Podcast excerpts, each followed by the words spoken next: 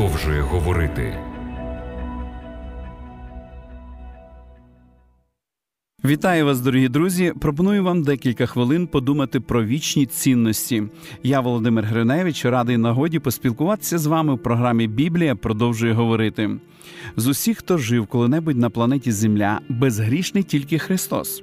Його праведність не знала зривів, ніщо в його житті не протирічило десяти заповідям.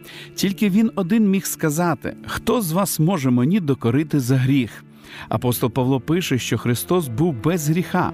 Апостол Петро говорить, що Христос не вчинив гріха.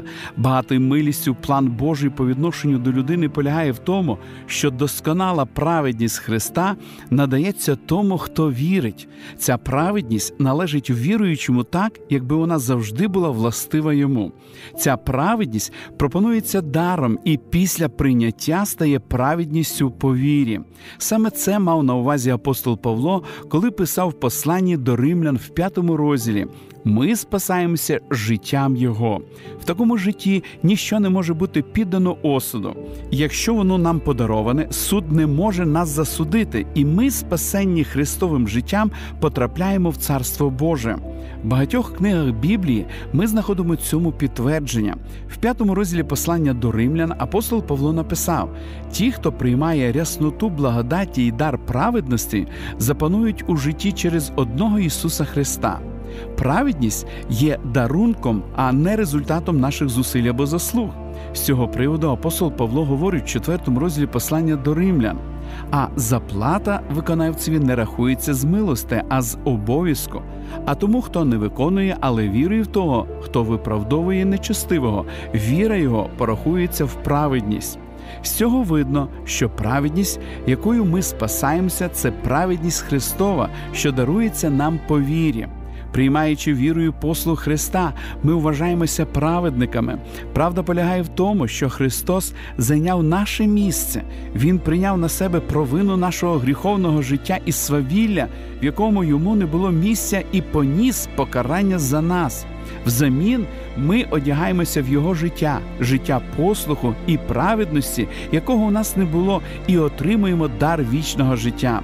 Це одна з величних істин, які Бог коли-небудь відкривав людям. Вона була відкрита у всій повноті, щоб не було спокуси підпасти під вплив вчення, що до Христа був суцільний закон і ніякої благодаті, а після нього суцільна благодать і ніякого закону.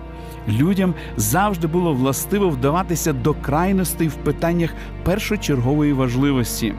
Насправді, як благодаті, так і закону в плані спасіння відводиться своє особливе місце. Закон пояснює, що таке гріх, благодать же була спасінням від гріха. Оскільки Божий план спасіння людського роду завжди залишався незмінним, то і в часи Старого Завіту праведність по вірі була на першому місці. Говорячи про Авраама, апостол Павло в 4 розділі послання до римлян написав, що бо Писання говорить: увірував Авраам Богові, і це було залічено в праведність. Далі в цьому ж розділі читаємо і не мав сумніву в обітницю Божу через недовірство, але зміцнився в вірі і віддав славу Богові, і був зовсім певний, що він має силу і виконати те, що обіцяв, тому і залічено це йому в праведність. За часів Авраама.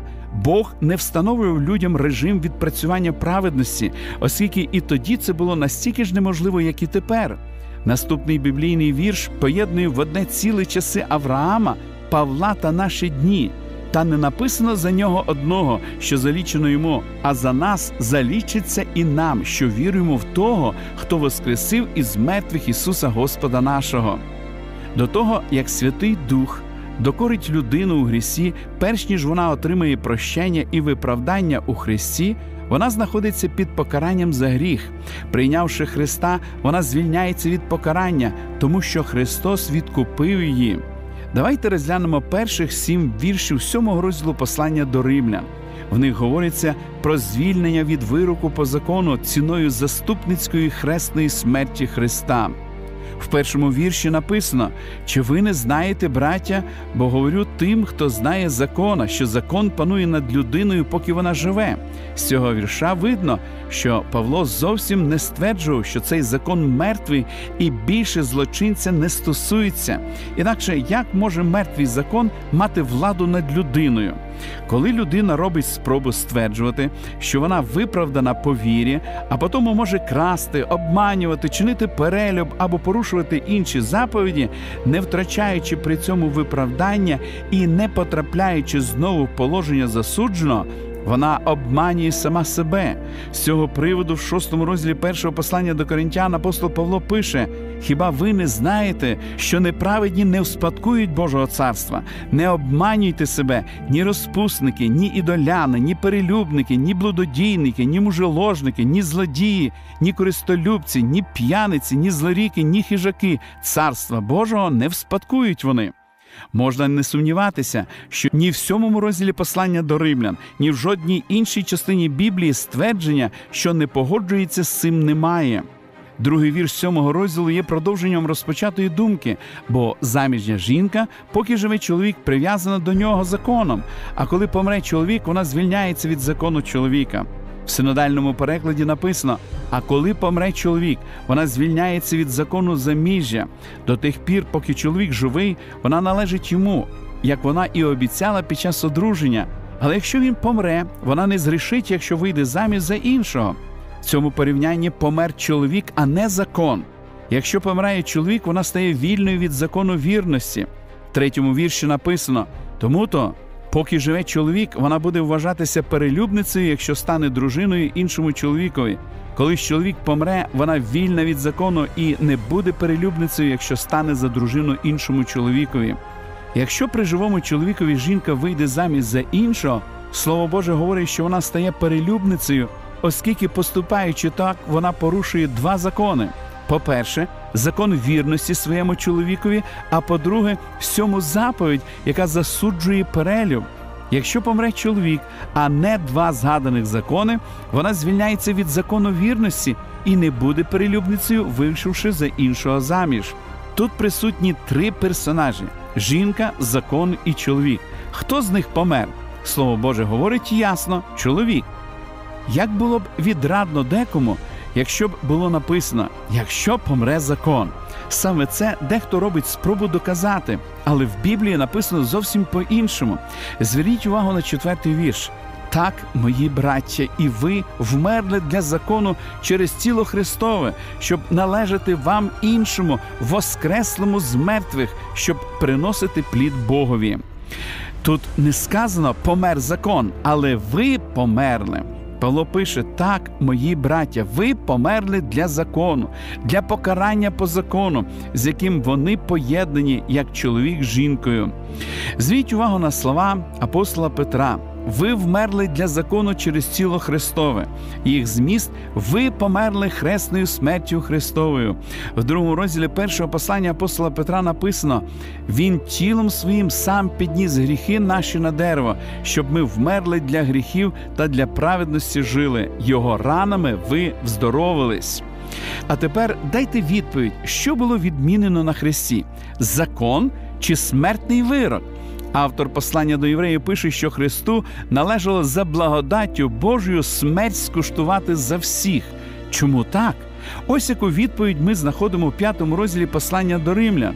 Тому то, як через одного чоловіка увійшов до світу гріх, а гріхом смерть, так прийшла і смерть усіх людей через те, що всі згрішили. Таким чином, смерть Христа відмінила вирок, а не сам закон. В наведеному апостолом Павлом прикладі жінка заручена зі смертним вироком, а це можна сказати про кожного з нас. Приймаючи Христа, одразу здобуває свободу від вироку і виходить замуж за іншого Христа. Якщо ми продовжуємо грішити, якщо ми свавільно порушимо 10 Божих заповідей, то ми, як і раніше, заручені зі своїм чоловіком смертю. Таким чином, поки ми продовжуємо порушувати закон, але стверджуємо про укладання шлюбу з Христом, таке життя є ніщо інше, як духовний перелюб. В сьомому розділі послання до римлян апостол Павло в шостому вірші написав: А тепер ми звільнились від закону, умерши для того, чим були зв'язані, щоби служити нам обновленням духа, а не старістю букви. В цьому вірші не говориться, що ми отримуємо свободу красти, обманювати, чинити перелюб, вбивати і так далі. Але що ми тілом Христовим звільнюємося від смертного вироку. Ми помираємо для закону, яким були зв'язані. Те, що це звільнення було досягнуте тілом Христовим, підтверджується, що після прийняття Божої звістки помирає смерть, яка мала над нами владу. Прийнявши цю звістку, людина вважається звільненою від закону. Звільнення від закону це юридична формула. Якщо за провину людини розраховується хтось інший, то суддя говорить звинуваченому: ви вільні. Він не має на увазі, що людина вільна порушувати закон, але що вона вільна від вироку. Оскільки Христос розрахувався за неї на хресті, то внаслідок цього ми вільні від закону в тій його частині, де говориться про смертний вирок. Коли ми помираємо для закону, яким були зв'язані, ми отримуємо свободу. Наші обов'язки по відношенню до цього чоловіка втрачають силу, тому що він помирає тілом Христовим ми починаємо належати іншому, тому, хто воскрес з мертвих, щоб стало остаточно очевидно, що твердження, ніби закон мертвий і більше немає влади над тим, хто його порушив, є помилковим. Апостол Павло ставить запитання: що ж скажемо? Чи закон то гріх? Зовсім ні. Але я не пізнав гріха як тільки через закон, бо я не знав би пожадливості, коли б закон не наказував не пожадай. Як може яка-небудь заповідь померлого закону засуджувати живу людину за його порушення? Таке просто неможливе. Сам факт, що Павло цитує 10-ту заповідь даного на Сінаї закону і пояснює, що саме цим законом пізнається гріх, свідчить про те, що закон, як і раніше, сильний і життєздатний. Степан, про якого говориться в сьомому розділі книги дії святих апостолів, проповідував про цю сторону Христа, сказавши, це той, мова іде про Месію, що в пустині на зборах був з ангелом, який промовляв йому на Сінайській горі, та з отцями нашими, і що прийняв він живі слова, щоб їм нам передати. Десять заповідей, що були дані на Синаї, були живі, а не померлі. Кожен, хто свавільно їх порушує і одночасно претендує на шлюбний союз з Христом, здійснює духовний перелюб. Якщо Христос Духом Святим перебуває в нас, наше життя безумовно не буде аморальним і беззаконним, бо Христом виконалось виправдання закону в нас, що ходимо не за тілом, а за духом, як писав апостол Павло. Таким чином, Христос все і у всьому, Він наше виправдання, наша праведність і наш послух, будь-які міркування про праведність по вірі, відповідно до яких закон помирає, і що Христос, служитель свавілля, безумовно є небіблійним вченням.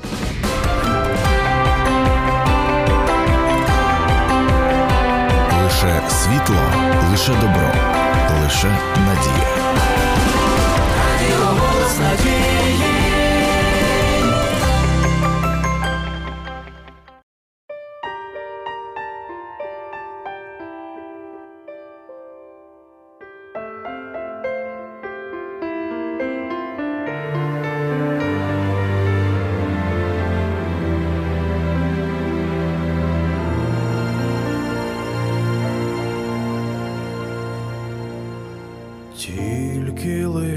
Лиш з Христом. Зробити можу все, та чи був йому слухняний я? Завжди, без нього я ніщо без сили і слабкий, та він на руках завжди мене несе.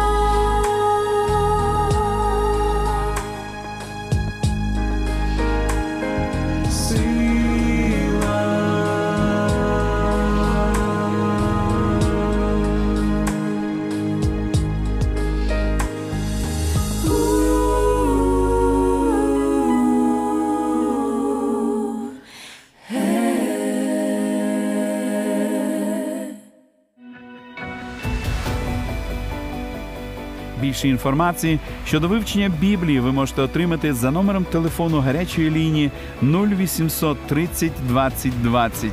А я прощаюсь з вами до наступної зустрічі.